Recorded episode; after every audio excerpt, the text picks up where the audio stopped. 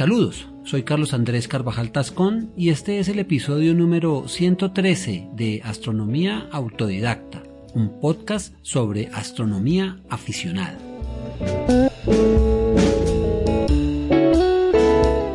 Bienvenidos.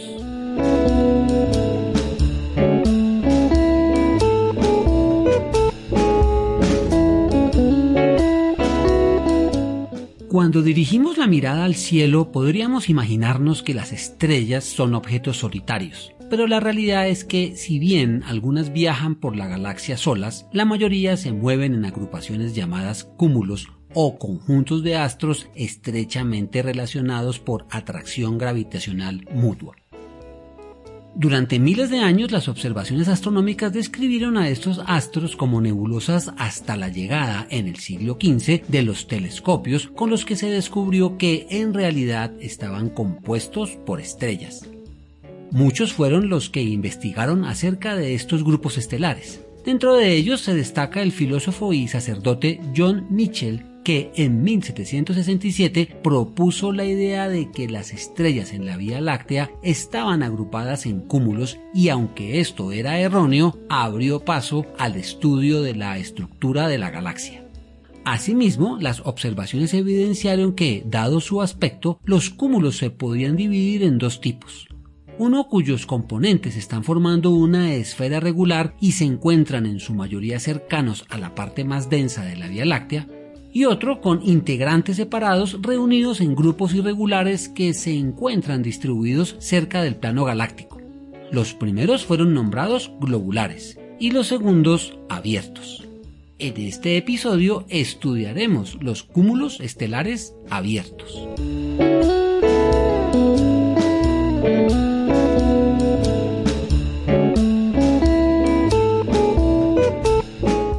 Pueden encontrar imágenes y otras ayudas para claridad del tema en la página doble u doble u doble u punto astrodidacta punto org, cuyo enlace dejo en las notas del episodio.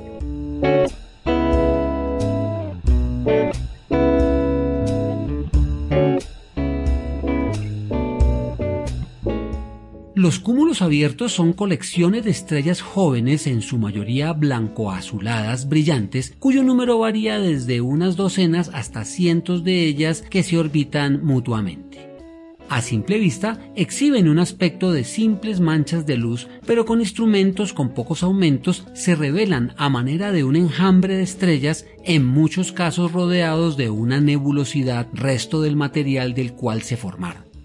Dado que sus miembros, aunque cercanos, muestran una clara separación entre ellos, incluso en las regiones más densas, a estos cúmulos se les conoce como abiertos.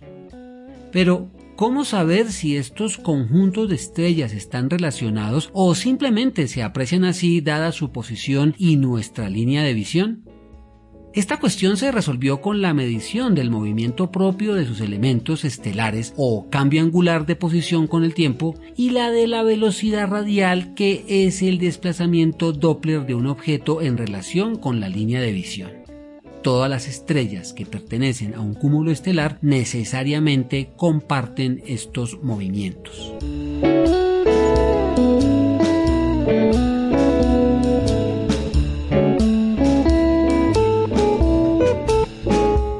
Todas las estrellas que componen un cúmulo abierto nacen de la misma nube molecular, por lo cual comparten edad, distancia y propiedades químicas. No obstante, su masa es diferente debido a las complejidades que intervienen en el proceso de colapso gravitacional del material nebular que las forma. Las diferencias de masa es lo que nos explica el porqué de las desigualdades entre las estrellas que componen el cúmulo, a pesar de compartir su origen. Recordemos que cuanto más masiva es una estrella, más pronto evoluciona hacia la secuencia principal para luego, al agotar su combustible, pasar a la etapa de gigante y finalmente su colapso en una nebulosa planetaria o supernova. Esto da como resultado que en un mismo cúmulo, mientras algunos astros llegan a la mitad o final de su vida, otros están apenas rompiendo el cascarón nebular en su paso de protoestrella a estrella. De esta manera, en un cúmulo abierto, aunque todos sus componentes técnicamente tienen la misma edad, coexisten todos los tipos de clases espectrales e incluso enanas blancas, estrellas de neutrones y nebulosas planetarias, siendo estos dos últimos raros, dado que el tiempo durante el cual el cúmulo permanece unido es corto, como veremos a continuación.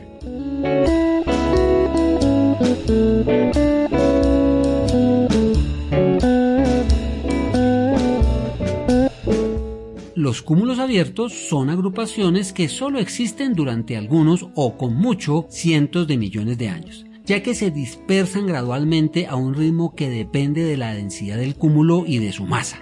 Así las cosas, los cúmulos abiertos son estructuras astronómicamente efímeras en la galaxia. Son varias las explicaciones a la corta existencia de estos cúmulos estelares. Primero, las estrellas masivas llegan pronto al final de su vida, haciendo que se pierdan rápidamente sus miembros más luminosos. Segundo, los cúmulos comienzan a presentar cambios relacionados con la gravedad que llevan a la pérdida de muchos individuos del grupo. En algunos casos, porque la velocidad promedio con la que se mueven llega a ser mayor a la de escape. En otros, la interacción gravitacional logra lanzar astros fuera de la agrupación. También, si el cúmulo pasa cerca de una nube molecular gigante, el efecto de su campo gravitatorio puede desgarrarlo, separando sus componentes. Otro mecanismo es que los cúmulos o sus integrantes se ven afectados por las fuerzas de marea que sobre ellos ejerce el centro de la galaxia. No hay que olvidar, finalmente, que la energía estelar liberada, los vientos estelares y la explosión de nebulosas planetarias y supernovas afectan la estabilidad del cúmulo, llevándolo a perder gran parte de sus estrellas o incluso la totalidad de ellas.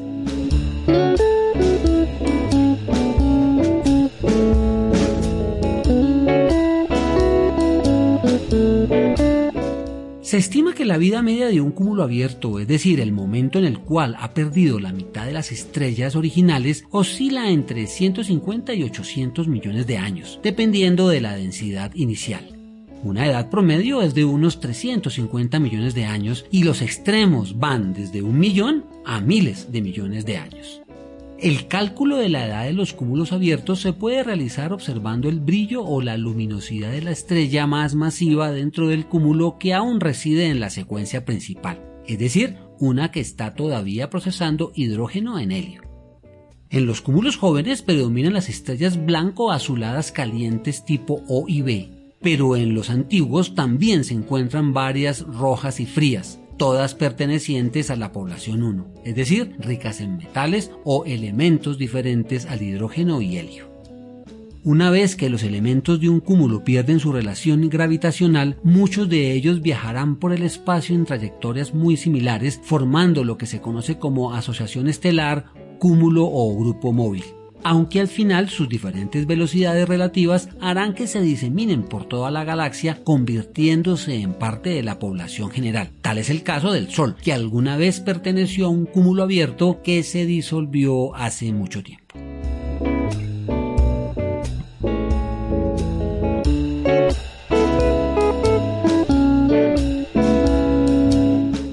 Hemos dicho que los cúmulos abiertos se conforman a partir de las nubes moleculares, gigantescas estructuras que predominan en el disco galáctico, más específicamente en los brazos espirales.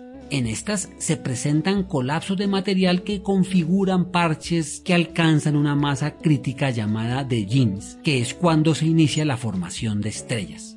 Estos parches son todos diferentes y por tanto los cúmulos que se derivan de ellos también difieren en sus características en cuanto a masa, tamaño, forma y número de elementos. La masa promedio de un cúmulo abierto típico es de cincuenta a seiscientas masas solares. Su tamaño promedio se ha calculado en el rango de dos a setenta y cinco años luz de diámetro. Con respecto a la forma, en realidad varía mucho y en general se definen como irregulares con bordes mal definidos. Observaciones detalladas indican que muchos cúmulos abiertos parecen tener dos regiones distintas, el núcleo y la corona. El primero contiene las estrellas brillantes masivas, mientras que en la segunda están las más débiles. El número de elementos que componen los cúmulos abiertos varía de acuerdo con la masa inicial de la nube molecular que les dio origen. Algunos solamente poseen unos pocos, mientras que otros alcanzan miles de ellos. Pero estos números cambian drásticamente y es casi imposible dar una aproximación media, aunque el rango estaría entre trescientas a cuatro mil quinientas estrellas.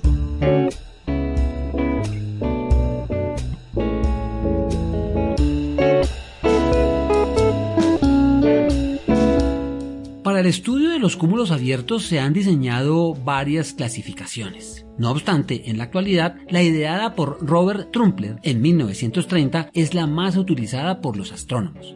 Este sistema los divide según tres parámetros: concentración estelar, que va de uno a cuatro en número romano; diferencia de magnitud entre el astro más brillante y el más tenue, que va de uno a tres en números arábigos; y riqueza o número de estrellas, indicada por las letras P o pobres, que son menos de veinte estrellas, M o medias, entre cincuenta y cien estrellas, y R o rico, más de cien astros. Además, se califica si el cúmulo se encuentra dentro de una nebulosa con la letra N al final. Con esta clasificación, por ejemplo, las Pléyades se cataloga como uno tres R N, o muy concentrado, luminoso, rico en estrellas e incluido dentro de una nebulosa, mientras que las Híades es dos tres M, más disperso, poco luminoso, con pocos astros y sin nebulosidad asociada.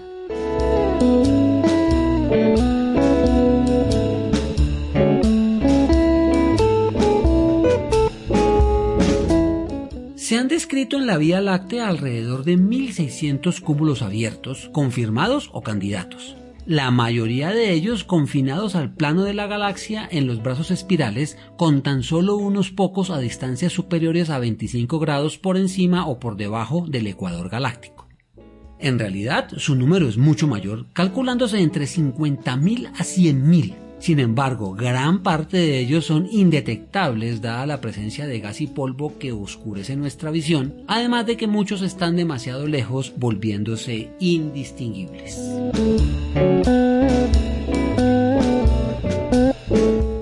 El estudio de los cúmulos abiertos ha sido particularmente útil para conocer, entre otras cosas, la evolución estelar, el tamaño de la galaxia y las interacciones gravitacionales.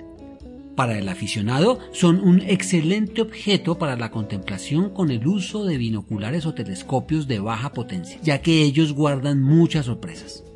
En el próximo episodio daremos unas recomendaciones básicas para la observación de estos elementos, pilares en la estructura de la galaxia.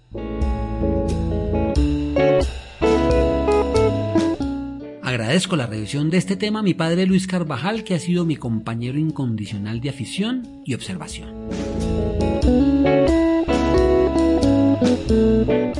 Muchas gracias por escucharnos. Esperamos que esta información haya sido de utilidad para conocer, recordar o repasar los conocimientos básicos en astronomía aficionada.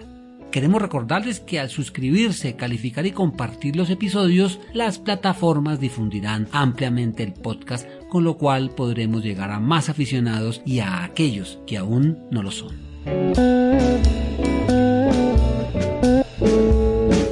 Cielos limpios y oscuros para todos.